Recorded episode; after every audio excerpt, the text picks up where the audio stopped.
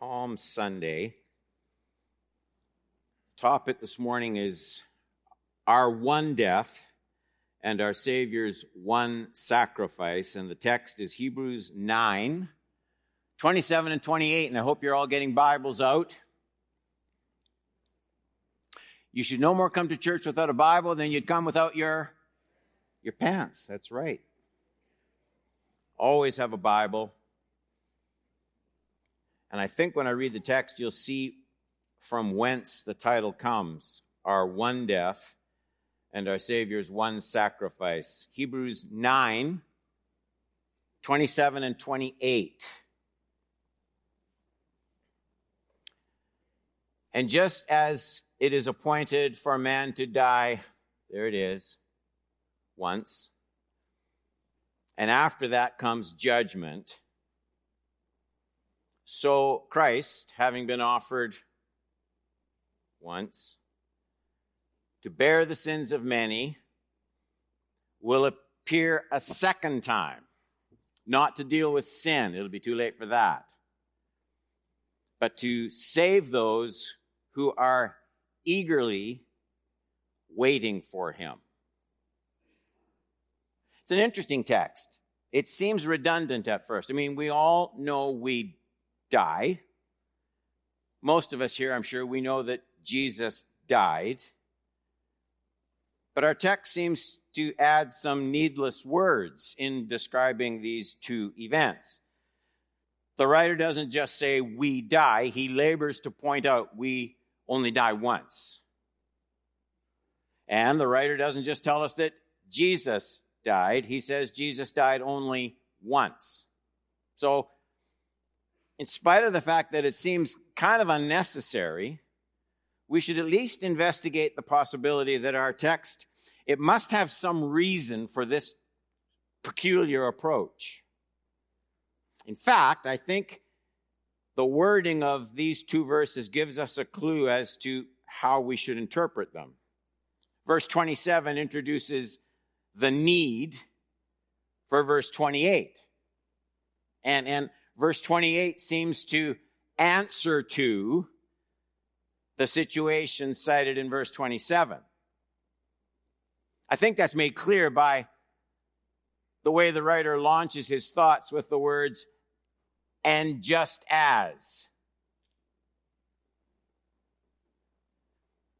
He's making it clear that he's just not giving a list of ideas, but he's building a case. He's, he's kind of constructing an argument in which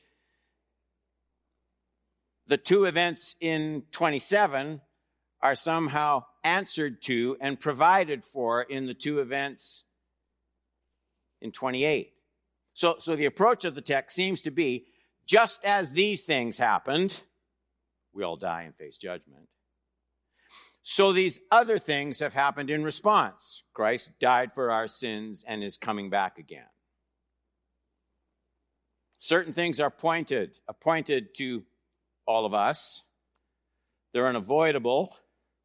They're hugely problematic. And these things appear to be the reason Christ came the first time and the reason he'll come a second time. That's the way those verses seem to fit together. It's made, it's made even more pronounced by the careful and deliberate use of time words. I hope you noticed. It's appointed for man to die once, 27. Not coincidentally, Christ has been offered once, 28. And then, just as after our one death, another event follows logically, after this comes judgment, 27. So after Christ's one death, something else follows logically. He will appear a second time, not to deal with sin, but to save those waiting for him, 28. So let's look at these together. And if you're visiting, you might not be used to it, but CW people are used to those long introductions of mine. So it's just point number one right now. It's appointed for man to die once, and after that comes judgment. We know this. I'm not stating anything new there, but it's troubling for a lot of people to reflect on that. There are few things more difficult to accept than the idea that so short a time of human trial and probation should lead to such a lengthy time of judgment and reckoning. I mean, we're placed on earth, even if you have a long life. We're placed on earth for just a few short years, and yet we're told in various places in the New Testament that, that the consequence or the consequences of the way we live our life in these short few years, the consequences extend for all eternity. And it seems kind of a disproportionate justice to a lot of people. For some, it leads to just increased personal indulgence in sin with the assumption God couldn't possibly bring eternal judgment on anyone for the fleeting moments of indiscretion in this brief earthly life. And yet, the text seems pretty pointed. If words mean anything at all, it's not rocket science. If God's decree is given any plain weight, it's just starkly stated. 27, it's appointed for man to die once. After that comes judgment. And not there, but in the rest of the New Testament, it's pretty clear. We don't know all the details, but the words eternal are used over and over again describing judgment. They come from the lips of Jesus. It's eternal judgment.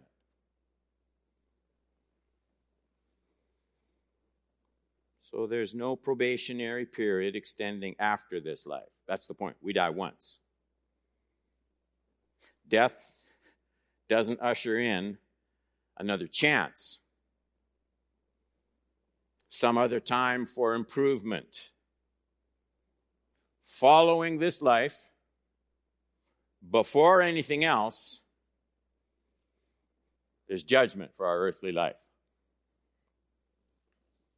Let's pretend, though.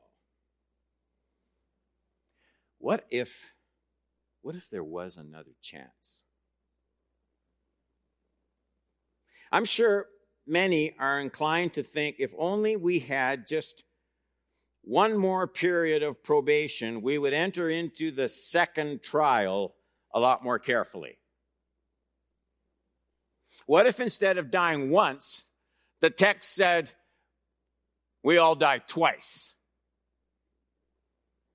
Surely, we would give God more careful attention the second time around. If we died, saw what lay, what lay beyond, either the glories of heaven or the fearful nature of punishment, if we died and saw what was there, if we could enter a second period of probation on earth carrying all the experiences of the first. Heaven would, we think, end up much more densely populated, probably. Heavenly throngs would swell. And surely, if God were truly loving and gracious, indeed, as the Bible says, not willing that any should perish, then why would his love not manifest itself in this particular way? Why would it not be appointed unto man to die twice? I think that seems like a great idea. After all, even those who hadn't yet died once, a lot of us would have the benefit the testimony of those who had already tasted the first death, seen the reality of the eternal world, could now come back and tell others of the need for holiness without which no one will see the Lord. I mean, surely this would turn the careless from their wicked ways, bring deeper attention and devotion to the Lord. If Chris died and he goes and he comes back and he knocks on my office door and says, Boy, Don, you better shape up because you won't believe what lies beyond the grave. I'd shape up. Wouldn't you?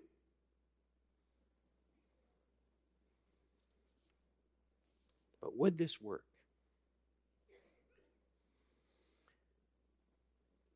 it must have been on our Lord's mind because he actually addresses the subject.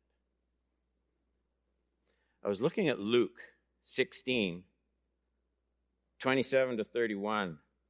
Look it up. The he is in the account that Jesus is giving the rich man and Lazarus. Some people think it's a parable. I, I personally am not of the opinion that it's a parable. If it's a parable, it's the only parable in which Jesus gives names to his characters. He never does. But that's not the important point. Luke 16, 27. And he said, Then I beg you, Father, send them to my father's house. I have five brothers, that he may warn them, lest they also come into this place of torment. And Abraham said, Well, they have they have Moses and the prophets. Let them hear them. But this guy says, well, he says what I would have said. No, Father, but if someone goes from the dead, they will repent. Do you see it? And he said, if they do not hear Moses and the prophets in this present life, if they aren't careful in this present life, if they don't hear Moses and the prophets, neither will they be convinced if someone should rise from the dead. Note that well. If someone comes back from the dead, they won't listen, even if someone they knew, in this case, a member of their own family, okay, not a stranger, someone whose funeral they probably attended. Imagine. That person returns with a message of warning, of judgment to come, not even the verified testimony of their own deceased brother can soften a sinful heart. So, no. We can be sure. It isn't true that those who hadn't died once would be turned from their sins by those who were on their second time around. Well, that might be, Pastor Don, but you've gone too quickly. It still doesn't settle it. I mean, surely, at least those who had already died once and were on their second chance, surely these at least would devote themselves to Christ. So, eventually we all die. Eventually we would all get a second chance to smarten up. I don't think so, though. I don't think so. It's unlikely because of the effect of sin on the person committing it. You see, sin not only brings guilt, but just as surely as it brings guilt, it, it, it brings entropy, it brings moral blindness. It removes the capacity of repentance as surely as water removes life from a fire. And here's where that's dealt with in the scriptures. I'm looking at Romans 1, and I'm, I'm not going to read the whole context just for time's sake. I'm reading 21 and then 32. But notice these first words. See here? Although they knew God, they didn't honor him as God or give thanks to him, but they became futile in their thinking, and their foolish hearts were darkened. That, that says more than just guilt. It's, it's talking about not seeing any way out. That's what darkness does, not being able to fix anything.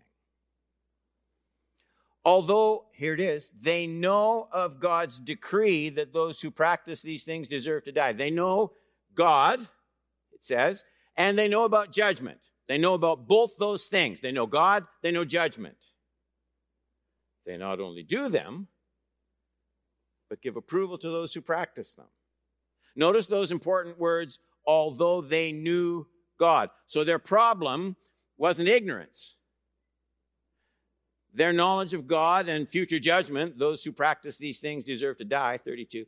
None of, neither their knowledge of God nor their knowledge of judgment, none of those things kept them from rebelling against God. Three steps cry out for notice. Their hearts were darkened, 21. They know God's decree, 32. Yet they encourage deeper sin and disobedience in themselves and in others, 32. So, so this is more than merely being lured into sin. This is active rebellion with full knowledge of the consequences. Active rebellion with full knowledge of the consequences. This is the challenging of God's compass. I have an old book. I got it from my father years ago. It's by Everett Harrison, and it, it, it's on John's Gospel, and it's called The Sons of God Among the Sons of Men. I've read it many times. It's starting to fall apart. Don't know what I'm going to do there. And in it, he makes this comment. Listen to these words, they're brilliant.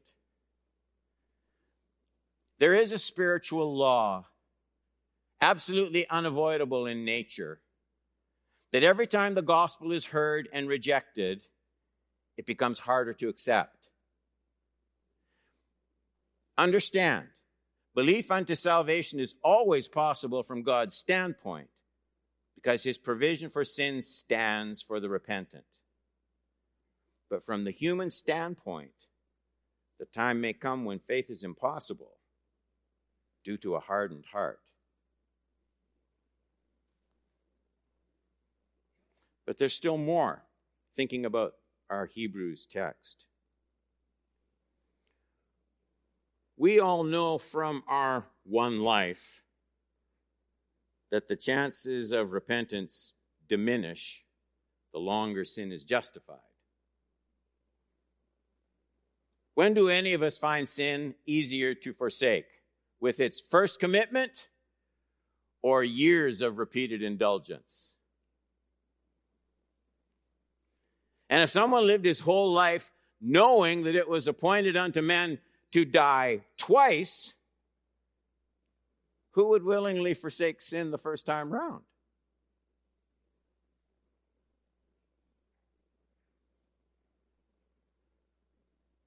Sin's hold would deepen beyond words, even as we all procrastinated, planning for a second chance after our first death.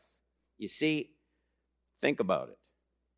If that second period of probation is to have even the appearance of an advantage, then we would have to have memory of the first life and the scene of judgment at its close. I mean, after all, that's what's alleged to have caused carelessness, carefulness the second time round. But that remembrance of our first life would also be our undoing. It means the second season of probation would be entered into not only with the fallen nature with which we lived the first life, but also with a conscience seriously hardened through the baggage of an entire life of sinful practice because we were banking on a second chance. Desires, habits would emerge fully formed. So, however hard it was to forsake sin in the first life, it would be way harder to forsake it in the second life. Do you see what I'm saying?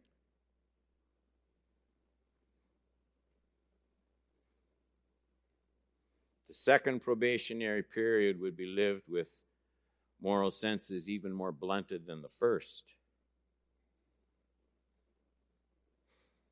So we're beholding not the unreasonableness of God in decreeing that we all die just once. It's nothing but His wisdom, His compassion. The effects of sin are put on a shorter leash. We're told in advance we must live this life with devotion and earnestness. In advance, we are told in love that it's appointed to die once, and after that comes judgment. So the preciousness of each single day encourages us to invest each one with eternal significance. So, no, it wouldn't work. But there's something else in the text. Point number two.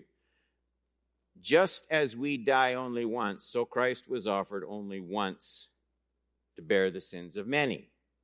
It's right there just as it is appointed for man to die once, and after that comes judgment, so Christ, having been offered once to bear the sins of many, will appear a second time, not to deal with sin, but to save those who are eagerly awaiting him. So, the first part of the sequence we've studied. The awful fact of death is made so final in that we only do it once. You may miss a lot of appointments in life. You will not miss this one. So serious is our fall into sin, so relentless its grip that it drags us all down equally and finally to the grave. The text is just too blunt to ignore. It's appointed for man to die once. And it's, it's precisely to shift our attention from our one death that the apostle uses the very same term to describe Christ's death on my behalf, having been offered once, 28, to bear the sins of many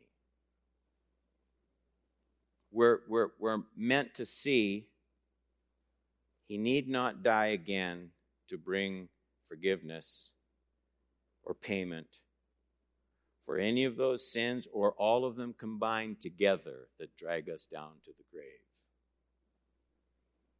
There is something precious here, church.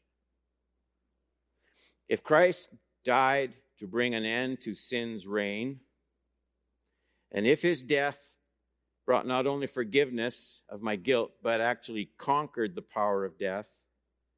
And if he offered the sacrifice only once, then there is nothing else to be done to save Don Horban from both sin and the grave. There is nothing else to be done. Please hear this and rejoice. Imagine let me say it this way. Maybe it'll stay in your minds. Imagine the Father's heart, our Creator God, the Creator's heart, more full of loving concern than any could ever imagine. That heart. That heart that would have done absolutely anything and would have gladly done it a thousand times had it been necessary. That great divine heart and mind could not think of one more thing to do to save Don Horban from sin and death. He couldn't think of anything else that needed to be done. It's done. This, in fact, is the whole argument of this great chapter in Hebrews. Nor was it to offer himself repeatedly as the high priest enters the holy places every year with blood not his own. For then he would have had to suffer repeatedly since the foundation of the world. But, but as it is, here's how it is. Here's the same word he has appeared once for all at the end of the ages to put away sin by the sacrifice of himself. Last point, I'm almost done. Point number three people who understand this are eagerly awaiting Jesus to come back a second time. Last part of 28. So Christ, having been offered once to bear the sins of many, will appear a second time, just as surely as he came the first. Not to deal with sin, that's been dealt with, but to save those who are eagerly, I love that, eagerly awaiting for Him. I want to say this. I want to say it carefully. But with all my heart, I believe I believe the church is right on the edge. I don't mean this church, I mean the church. Is right on the edge of losing its grip on what the New Testament calls the blessed hope, the triumphant second coming of Jesus back to this earth. And, and please note that last sentence. I fear, and this fear is reinforced at the vast majority of Christian funerals that I attend.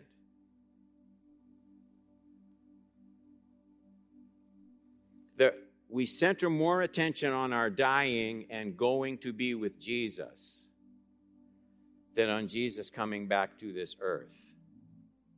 Well, Pastor Don, read your Bible. Jesus said, I go and prepare a place for you. But read it. And if I go and prepare a place for you, what happens next? I will I will come again and receive you unto myself, that where I am, there you may be also. True enough, I'm not denying. True enough and precious through and through is the teaching that those who die in the Lord go to be with Jesus. That's where my mom is, that's where my dad is, which is far better, the Bible says. And yes, absent from the body, present with the Lord. Absolutely true. But but that's not what I'm yearning for. Here's why. My dying and going to be with Jesus, as wonderful as that is, hear me, does nothing to rid this world of sin and rebellion. This world is completely unchanged at my departure.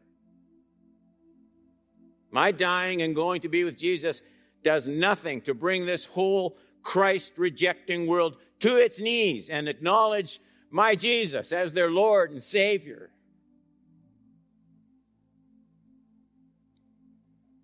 My dying and going to Jesus does nothing to undo the fall and the rule of Satan and war and sickness and hatred and disease and bondage to a thousand false religions. And I long for all these things, and my dying to go with Jesus isn't going to bring one of them about, but his coming will.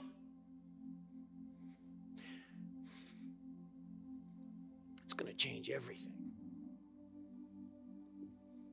That's why the writer says, eagerly awaiting for him. I'm waiting for Jesus to come back. I want my loved ones' bodies coming out of the grave. None of that happens with me going to be with Jesus at my death. I am longing for God's finished work of a new creation. I'm waiting for a new heaven and a new earth wherein dwells righteousness. Have you watched the news? Do you see what's going on? Don't you ever just say, Come, Lord Jesus, fix this.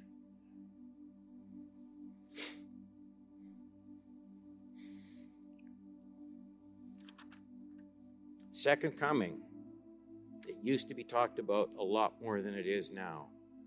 I want this church to help change that. The second coming of Jesus isn't the same as the Christian's death and departure. The second coming of Jesus is better, it's way better. Remember, we don't just believe in life after death, we are all longing for the life after the life after death. Everybody said?